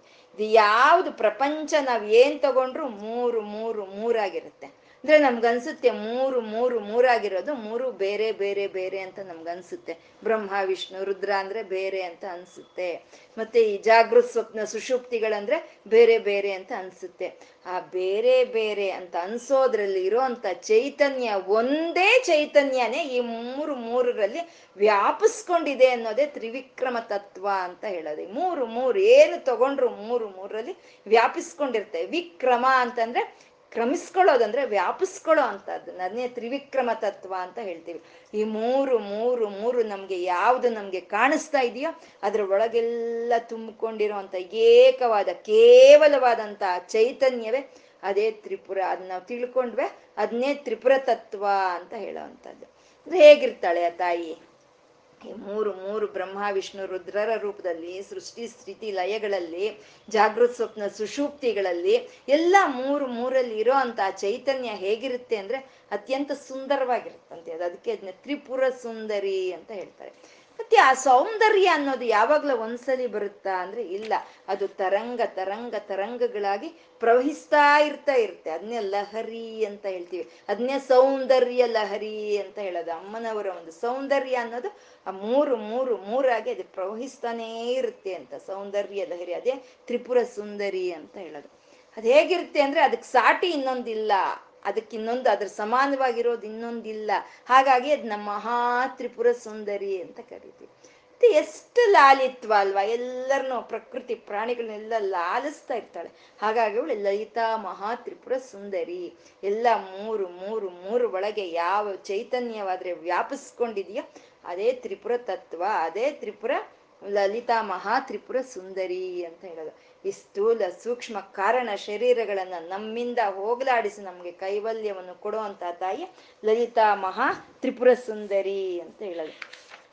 ತ್ರಿಪುರ ತ್ರಿಜಗ, ತ್ರಿ, ತ್ರಿಜಗದ್ವಂದ್ಯ ಅಂತ ಇದ್ದಾರೆ. ಈ ತ್ರಿಪುರ ಆದ ಈ ತಾಯಿಯನ್ನ ನಾವು ಎಲ್ಲಿ ನಾವು ಧ್ಯಾನಿಸ್ಬೇಕು ಅಂತಂದ್ರೆ ತ್ರಿಜಗದ್ವಂದ್ಯ ಅಂತ ಇದ್ದಾರೆ. ಮೂರು ಸ್ಥಾನಗಳಲ್ಲಿ ನಾವು ಈ ತಾಯಿಯನ್ನ ನಾವು ಧ್ಯಾನಿಸ್ಬೇಕು. ಆ ಮೂರು ಸ್ಥಾನಗಳೇ ಶಿರಸ್ಥಿತ ಚಂದ್ರನಿಭ ಬಾಲಾಸ್ತೇಂದ್ರ ಧನುಪ್ರಭ ಹೃದಯಸ್ಥ ರವಿಪ್ರಖ್ಯ, ತ್ರಿಕೋಣಾಂತರ ದೀಪಿಕಾ ಅಂತಂದ್ರು. ಈ ತಾಯಿಯನ್ನ ಈ ತ್ರಿಪುರ ನಮ್ಮಿಂದ ಈ ಸ್ಥೂಲ ಸೂಕ್ಷ್ಮ ಕಾರಣ ಶರೀರಗಳನ್ನ ತೊಲಗಿಸಿ ನಮ್ಗೆ ಕೈವಲ್ಯವನ್ನು ಕೊಡೋ ಅಂತ ತಾಯಿಯನ್ನ ನಾವು ಎಲ್ಲಿ ಧ್ಯಾನಿಸ್ಬೇಕು ಅಂದ್ರೆ ಸಹಸ್ರಾರದಲ್ಲಿ ಚಂದ್ರ ಕಲೆಯನ್ನು ಹೊಂದಿರೋ ಹಾಗೆ ಚಕ್ರದಲ್ಲಿ ಒಂದು ಇಂದ್ರಧನಸ್ಸಿನ ಹಾಗೆ ನಮ್ಮ ಹೃದಯ ಸ್ಥಾನದಲ್ಲಿ ಸೂರ್ಯನ ಹಾಗೆ ಧ್ಯಾನಿಸ್ಬೇಕು. ಅದೇ ತ್ರಿಜಗದ್ವಂದ್ಯ ಅನ್ನೋದು. ಈ ಮೂರು ಧ್ಯಾನ ಕೇಂದ್ರಗಳನ್ನ ಹೇಳ್ತಾ ಇದ್ದಾರೆ. ಅಂದ್ರೆ ಪೂರ್ತಿ ಶರೀರ ಪೂರ್ತಿ ಆ ತಾಯಿಯ ಚೈತನ್ಯವೇ ತುಂಬಿಕೊಂಡಿರ್ಬೇಕಾದ್ರೆ ಈ ಮೂರು ಸ್ಥಾನಗಳ ಯಾಕೆ ಧ್ಯಾನಕ್ಕೆ? ಅಂದ್ರೆ ಪ್ರತಿಯೊಂದಕ್ಕೂ ಅದರದೇ ಆದಂತ ಆದ್ಯತೆ ಅನ್ನೋದಿಂದೆ ಇವಾಗ ಆತ್ಮ ಚೈತನ್ಯದಿಂದಾನೇ ಈ ನಮ್ಗೆ ಈ ನೇತ್ರಗಳಿಗೆ ದೃಷ್ಟಿ ಶಕ್ತಿ ಅನ್ನೋದು ಇದೆ. ಮತ್ತೆ ಆತ್ಮ ಚೈತನ್ಯದಿಂದಾನೇ ಈ ದೃಷ್ಟಿಗೆ, ನೇತ್ರಗಳಿಗೆ ದೃಷ್ಟಿ ಶಕ್ತಿ ಇರ್ಬೇಕಾದ್ರೆ ಇನ್ ಬೇರೆ ಅವಯವಗಳೇನಾದರೂ ನೋಡುತ್ತಾ? ಅದ್ ನೇತ್ರಗಳು ಮಾತ್ರನೇ ನೋಡೋಕ್ ಸಾಧ್ಯ ಆಗುತ್ತೆ. ಚೈತನ್ಯ ಒಂದೇನೆ. ಹಾಗೆ ಕಿವಿಗಳಿಗೆ ಕೇಳಿಸ್ಕೊಳ್ಳೋ ಅಂತ ಒಂದು ಶಕ್ತಿ ಇದೆ. ಆತ್ಮ ಚೈತನ್ಯದಿಂದ ಕೇಳಿಸ್ಕೊಳ್ತಾ ಇದೆ. ಹಾಗಂತ ಬೇರೆ ಏನಾದ್ರೂ ಮೂಗೇನಾದ್ರೂ ಕೇಳಿಸ್ಕೊಳಕ್ ಸಾಧ್ಯ ಆಗುತ್ತಾ? ಇಲ್ಲ. ಅದ್ರ ಆ ಇಂದ್ರಿಯದ ಕೆಲಸ ಅದೇ ಮಾಡುತ್ತೆ. ಹಾಗೆ ನಮ್ಗೆ ಒಂದು ಧ್ಯಾನ ಅನ್ನೋದು ನಿಲ್ಬೇಕು ಅಂದ್ರೆ ನಾವು ಸಹಸ್ರಾರದಲ್ಲೋ ಹೃದಯದಲ್ಲೋ ಅಥವಾ ಆಜ್ಞಾ ಚಕ್ರದಲ್ಲೋ ನಾವು ಧ್ಯಾನಿಸ್ದಾಗ ಆ ಧ್ಯಾನ ಅನ್ನೋದು ನಮ್ಗೆ ನಿಲ್ಲುತ್ತೆ. ಅಷ್ಟೇ ಹೊರತು ಶರೀರ ಪೂರ್ತಿ ಆತ್ಮ ಚೈತನ್ಯನೇ ತುಂಬಿಕೊಂಡಿದೆ. ನಾನು ಎಲ್ಲಿ ಬೇಕಾದ್ರೂ ಧ್ಯಾನ ಮಾಡ್ತೀನಿ. ನನ್ನ ಇಷ್ಟ ಅಂತ ನಾವು ಕೈಯಿಂದ ನೋಡ್ಕೊಂಡು ಧ್ಯಾನ ಮಾಡ್ತಾ ಇದ್ರೆ ನಮ್ಗೆಲ್ಲಿ ಅಲ್ಲಿ ಧ್ಯಾನ ನಿಲ್ಲುತ್ತೆ? ನಿಲ್ಲಲ್ಲ. ಹೀಗೆ ತ್ರಿಜಗದ್ವಂದ್ಯ, ಈ ಮೂರು ಧ್ಯಾನ ಕೇಂದ್ರಗಳಲ್ಲಿ ಆ ತ್ರಿಪುರೆಯನ್ನು ನಾವು ಧ್ಯಾನಿಸ್ಬೇಕು ಅಂತ ತ್ರಿಜಗದ್ವಂದ್ಯ ಅಂತಂದ್ರು.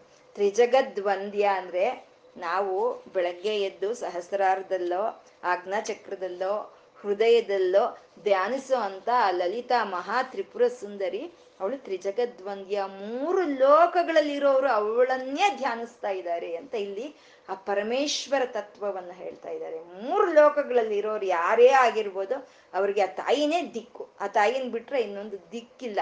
ಎಲ್ಲರೂ ಆ ತಾಯಿಯನ್ನೇ ಧ್ಯಾನಿಸ್ತಾರೆ ಅಂತ ತ್ರಿಜಗದ್ವಂದ್ಯ ತ್ರಿಮೂರ್ತಿ ಅಂತ ಇದ್ದಾರೆ. ಆ ತಾಯಿ ಬ್ರಹ್ಮ, ವಿಷ್ಣು, ರುದ್ರರ ರೂಪದಲ್ಲಿ ತನ್ನನ್ನು ತಾನು ಪ್ರಕಟಿಸ್ಕೊಂಡಿದ್ದಾಳೆ ತ್ರಿಮೂರ್ತಿ ಅಂತ. ಮತ್ತೆ ತ್ರಿಮಾತ್ರೆಯರನ್ನ ನಾವು ತಗೋಬಹುದು ಲಕ್ಷ್ಮಿ, ಸರಸ್ವತಿ, ದುರ್ಗೆಯಾಗಿ ಆ ತಾಯಿ ತನ್ನನ್ನು ತಾನು ಪ್ರಕಟಿಸ್ಕೊಂಡಿದ್ದಾಳೆ.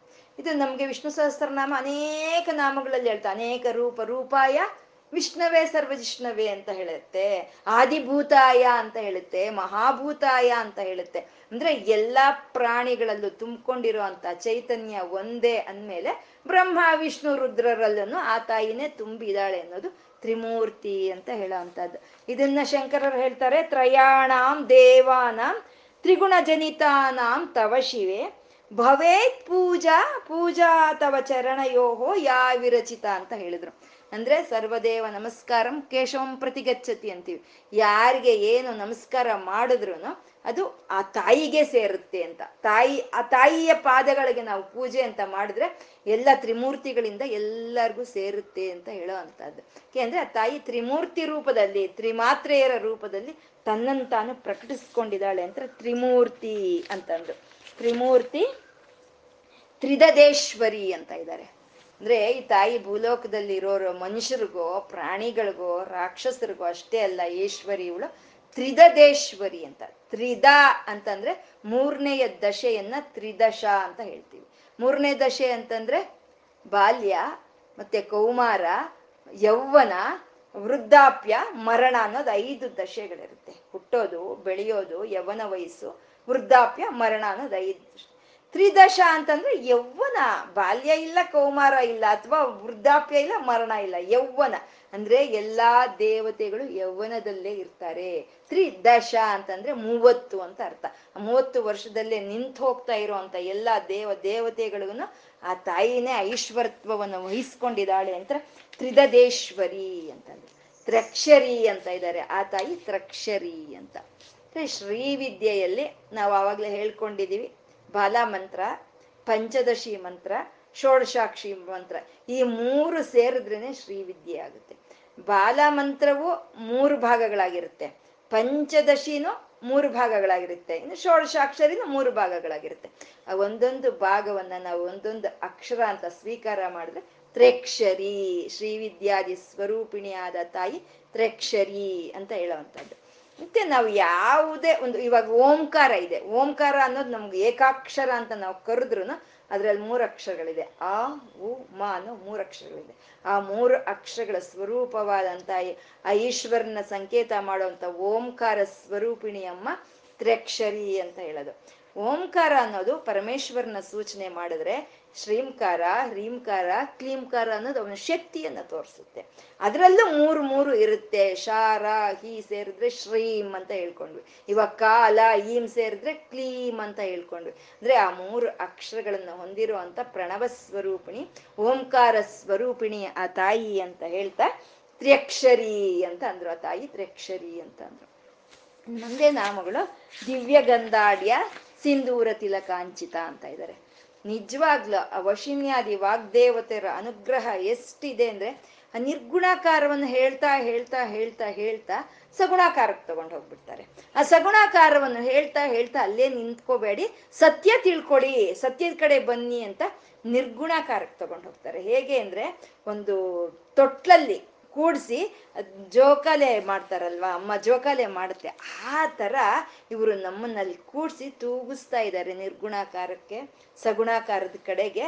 ಹಾಗೆ ನಮ್ಮನ್ನ ತೂಗಿಸ್ತಾ ಇದ್ದಾರೆ ಒಂದು ಒಂದು ತೊಟ್ಲಲ್ಲಿ ಕೂಡಿಸಿ ನಮ್ಮನ್ನ ಅಲ್ವಾ. ಅವರ ಒಂದು ಅನುಗ್ರಹಕ್ಕೆ ನಾವು ಏನೋ ಒಂದು, ನಾವು ಕೃತಜ್ಞತೆ ನಾವು ಸಲ್ಲಿಸಲೇಬೇಕು, ನಮಸ್ಕಾರ ಹಾಕ್ಲೇಬೇಕು ಆ ವಶಿನ್ಯಾದಿ ವಾಗ್ದೇವತೆಯರ ಅನುಗ್ರಹ ಅಷ್ಟು ನಮ್ಮ ಮೇಲೆ ಇರೋವಂಥದ್ದು ಕೃತಜ್ಞತೆ ಸಲ್ಲಿಸ್ಬೇಕು. ಆ ಕೃತಜ್ಞತೆ ಸಲ್ಲಿಸೋ ಅಂತದೇ ದೈವಿಕ ಲಕ್ಷಣ ಅಂತ ಹೇಳೋದು. ಶ್ರೀರಾಮಚಂದ್ರ ಸೀತೆಯನ್ನ ರಾವಣಾಸುರ ತಗೊಂಡು ಹೋಗ್ತಾ ಇದ್ರೆ ಜಟಾಯು ಅಡ್ಡ ಹೋಗುತ್ತೆ. ಆ ಏನಾಗುತ್ತೆ ಅದ್ರ ಕೈಯಲ್ಲಿ? ಅದನ್ನ ತಡಿಯಕ್ ಆಗುತ್ತಾ ಪಾಪ? ಅವನು ಅದ್ರ ಒಂದು ರೆಕ್ಕೆಯನ್ನ ಕತ್ತರಿಸಾಕ್ಬಿಟ್ರೆ ಅದೊಂದ್ ಕಡೆ ಬಿದ್ದು ಹೋಗಿರುತ್ತೆ. ಶ್ರೀರಾಮ ಬರ್ಲಿ, ಬಂದ್ಮೇಲೆ ದಕ್ಷಿಣದ ಕಡೆಗೆ ರಾವಣ ತಗೊಂಡ್ ಹೋದ ಅಂತ ಹೇಳೋಣ ಅಂತ ಪ್ರಾಣ ಹಿಡಿದಿಟ್ಕೊಂಡಿರುತ್ತೆ. ಪ್ರಾಣ ಬಿಡಲ್ಲ. ಶ್ರೀರಾಮ ಬಂದ ಮೇಲೆ ಸೀತೆಯನ್ನ ಇಂಥ ಕಡೆಗೆ ಕರ್ಕೊಂಡು ಹೋ, ತಗೊಂಡು ಹೋದ್ನಪ್ಪ, ಹೋಗು ಅಂತ ಹೇಳಿದ್ರೆ ಅಂತ ಒಂದು ವಿಷಯವನ್ನ ಅದು ಹೇಳಿದೆ ಅಂತ ಅಲ್ಲೇ ಬಿಟ್ಬಿಟ್ಟು ಅದನ್ನ ಓಡಿ ಹೋಗಲ್ಲ. ಅದ್ರ ಪ್ರಾಣ ಹೋದ್ರೆ ಅದಕ್ಕೆ ಅಂತ್ಯಕ್ರಿಯೆಗಳನ್ನು ಮಾಡಿ ಆ ಜಟಾಯು ಪಕ್ಷಿಗೆ ಅದಕ್ಕೆ ಮೋಕ್ಷವನ್ನು ಕೊಡಿಸಿ ಮತ್ತೆ ಹೋಗ್ತಾನಂತೆ. ಅದನ್ನ ಕೃತಜ್ಞತೆ ಅಂತ ಹೇಳೋದು. ಮತ್ತೆ ಇಂಥ ಈ ವಶಿನ್ಯಾದಿ ವಾಗ್ದೇವತೆಯರು ಈ ರೀತಿ ನಮ್ಮನ್ನು ತೂಗಿಸ್ತಾ ಇದ್ದಾರೆ ನಿರ್ಗುಣಾಕಾರಕ್ಕೆ. ಸಗಣಾಕಾರಕ್ಕೆ ಅಂತ ಅವ್ರಿಗೆ ನಾವು ಒಂದು ತಲೆ ಬಾಗಿ ಒಂದು ನಮಸ್ಕಾರ ಹಾಕ್ಲೇಬೇಕು ಅಲ್ವಾ ದಿವ್ಯ ಗಂಧಾಢ್ಯ ಸಿಂಧೂರ ತಿಲಕಾಂಚಿತ ಅಂತ ಇದ್ದಾರೆ ಅಂದ್ರೆ ಅಮ್ಮನವ್ರಿಗೆ ದಿವ್ಯ ಗಂಧವನ್ನ ಲೇಪನೆ ಮಾಡಿದಾರಂತೆ. ಅಮ್ಮನವ್ರಿಗೆ ಮಾಡಿರೋ ಅಂತ ದಿವ್ಯ ಗಂಧ ಎಂತದ್ದು ಅಂದ್ರೆ ಭೂಮಿ ಮೇಲೆ ಸಿಕ್ಕೋದಲ್ಲ, ಭೌಮಿಕವಾಗಿರೋ ಅಂತದ್ದಲ್ಲ ಅದು. ಅದು ಮಣಿದ್ವೀಪದಲ್ಲಿ ಸಿಕ್ಕೋ ಅಂತ ದಿವ್ಯವಾದ ಒಂದು ಪರಿಮಳ ಅದು ಅಂತ ದಿವ್ಯ ಗಂಧಾಢ್ಯ ಅಂತ ಅಂದ್ರು ಗಂಧ ಅಂತಂದ್ರೆ ಪುಷ್ಪ ಅಂತ. ಅಂದ್ರೆ ಪುಷ್ಪಕ್ಕೂ ಪರಿಮಳ ಇರುತ್ತೆ. ಗಂಧಕ್ಕೂ ಪರಿಮಳ ಇರುತ್ತೆ. ಎರಡೂ ವ್ಯಾಪಿಸ್ಕೊಳುತ್ತೆ ಎರಡೂ ವ್ಯಾಪಿಸ್ಕೊಳ್ಳುತ್ತೆ. ಆ ಪುಷ್ಪ ಒಂದು ಕಡೆ ಇದೆ ಅಂದ್ರೆ ಅದರಿಂದ ಬರ್ತಾ ಇರುವಂತ ಪರಿಮಳವನ್ನ ಹಿಡಿದು ನಾವು ಇದಿಂತದೇ ಹೂವ ಅಂತ ನಾವು ಹೇಳ್ತೀವಿ. ಅದು ಮಲ್ಲಿಗೆನಾ, ಸಂಪಿಗೆನ ಜಾಜಿನ ಅಂತ ನಾವು ಹೇಳ್ತೀವಿ. ಹಾಗೆ ಪರಮಾತ್ಮನಲ್ಲಿ, ಪರಮೇಶ್ವರನಲ್ಲಿ ಇರುವಂತ ಅನಂತ ಗುಣಗಳನ್ನ ನೋಡಿದ್ರೆ ಅವನು ಭಗವಂತ, ಅವನು ಈಶ್ವರ ಅಂತ ನಾವು ಹೇಳ್ಬಹುದು. ಅಂತ ದಿವ್ಯವಾದ ಗುಣಗಳನ್ನು ಹೊಂದಿರುವಂತ ತಾಯಿ ದಿವ್ಯ ಗಂಧಾಢ್ಯ ಅಂತ ಹೇಳಿದ್ರು ಇದನ್ನೇ ಸುಗಂಧಿಂ ಪುಷ್ಟಿವರ್ಧನಂ ಅಂತ ಹೇಳುತ್ತೆ ವೇದ. ಅಂತ ಎಲ್ಲಾ ಅನಂತ ಗುಣಗಳನ್ನ ಹೊಂದಿರುವಂತ ತಾಯಿ ದಿವ್ಯ ಗಂಧಾಢ್ಯ ಸಿಂಧೂರ ತಿಲಕಾಂಚಿತ ಅಂತ ಇದ್ದಾರೆ. ತರ್ತಾ ಇದ್ದಾರೆ ನಮ್ಮನ್ನ ಒಂದು, ಆ ಒಂದು ದಿವ್ಯ ಮಂಗಳ ವಿಗ್ರಹವನ್ನ ನಮ್ಮ ಧ್ಯಾನಕ್ಕೆ ತರ್ತಾ ಇದ್ದಾರೆ. ಸಿಂಧೂರ ತಿಲಕ ಅಂಚಿತ ಅಂತ. ಅಂದ್ರೆ ಅಮ್ಮ ತಿಲಕ ಯಾವ್ದು ಇಟ್ಕೊಂಡಿದ್ದಾಳೆ? ಮೃಗನಾಭಿ ವಿಶೇಷಕ ಅಂತ ಹೇಳಿದ್ರು. ಅಂದ್ರೆ ಕಸ್ತೂರಿ ತಿಲಕವನ್ನ ಅಮ್ಮನವರು ಅಲಂಕರಿಸಿಕೊಂಡಿದ್ದಾರೆ ಅಂತ ಅಲ್ಲಿ ಹೇಳಿದ್ರು. ಇಲ್ಲಿ ಸಿಂಧೂರ ತಿಲಕ ಅಂಚಿತ ಅಂತ ಇದ್ದಾರೆ. ಯಾವುದು? ಅಮ್ಮ ಸಿಂಧೂರ ತಿಲಕವ, ಕಸ್ತೂರಿ ತಿಲಕವ? ಅಂದ್ರೆ ಕಸ್ತೂರಿ ತಿಲಕವನ್ನ ಆಜ್ಞಾ ಚಕ್ರದಲ್ಲಿ ಅಮ್ಮ ಅಲಂಕರಿಸಿಕೊಂಡಿದ್ರೆ ಸಿಂಧೂರವನ್ನ ತನ್ನ ಬೈತಲೆಯಲ್ಲಿ ಅದನ್ನ ಅಲಂಕರಿಸಿಕೊಂಡಿದ್ದಾಳಂತೆ. ಅದು ಬಿಂದೂರ, ಅದು ಮುತ್ತೈದೆಯ ಸುಮಂಗಳಿತನಕ್ಕೆ ಸಂಕೇತವಾದಂತ ಸಿಂಧೂರವನ್ನ ಆ ತಾಯಿ ಬೈತಲೆಯಲ್ಲಿ ಅಲಂಕರಿಸಿಕೊಂಡಿದ್ದಾಳಂತೆ. ಅದನ್ನ ಶಂಕರರು ಹೇಳ್ತಾರೆ ತನೋತು ಕ್ಷೇಮಂನಃ ತವ ವದನ ಸೌಂದರ್ಯ ಲಹರಿ ಪರಿವಾಹ ಸ್ತೋತ್ರ ಸರಣಿರಿವ ಸೀಮಂತ ಸರಣಿಹಿ ಎಂದರು ಸೀಮಂತ ಅಂದ್ರೆ ಸಿಂಧೂರ ಅಂತ ಹೇಳುವಂಥದ್ದು. ಈ ಸಿ ತನೋತು ಕ್ಷೇಮಂನಃ ಆ ಒಂದು ಶ್ಲೋಕದ ಒಂದು ವ್ಯಾಖ್ಯಾನವನ್ನ, ಈ ಸಿಂಧೂರ ತಿಲಕಾಂಚಿತ ಅನ್ನೋ ಒಂದು ವ್ಯಾಖ್ಯಾನವನ್ನ ನಾವು ಇನ್ನು ಮುಂದಿನ ತರಗತಿಯಲ್ಲಿ ನಾವು ಅದನ್ನ ವ್ಯಾಖ್ಯಾನಿಸ್ಕೊಳ್ಳೋಣ. ಇವಾಗ ದಿವ್ಯ ಗಂಧವನ್ನ ಲೇಪನೆ ಮಾಡಿಕೊಂಡು ಆ ಸಿಂಧೂರ ತಿಲಕವನ್ನ ಅಲಂಕರಿಸ್ಕೊಂಡು, ಆ ಕಸ್ತೂರಿ ತಿಲಕವನ್ನ ಅಲಂಕರಿಸ್ಕೊಂಡಿರೋ ಅಂತ ಆ ಪಾವನಾಕೃತಿ, ಆ ದಿವ್ಯ ಮಂಗಳ ಮೂರ್ತಿಯನ್ನ ನಾವು ಧ್ಯಾನಿಸ್ತಾ ಇವತ್ತೇನ್ ಹೇಳ್ಕೊಂಡಿದೀವೋ ಅದು ಶಿವಶಕ್ತಿಯರಿಗೆ ಒಂದು ನಮಸ್ಕಾರದೊಂದಿಗೆ ಅರ್ಪಣೆ ಮಾಡ್ಕೊಳ್ಳೋಣ. ಸರ್ವಂ ಶ್ರೀ ಲಲಿತಾರ್ಪಣಮಸ್ತು.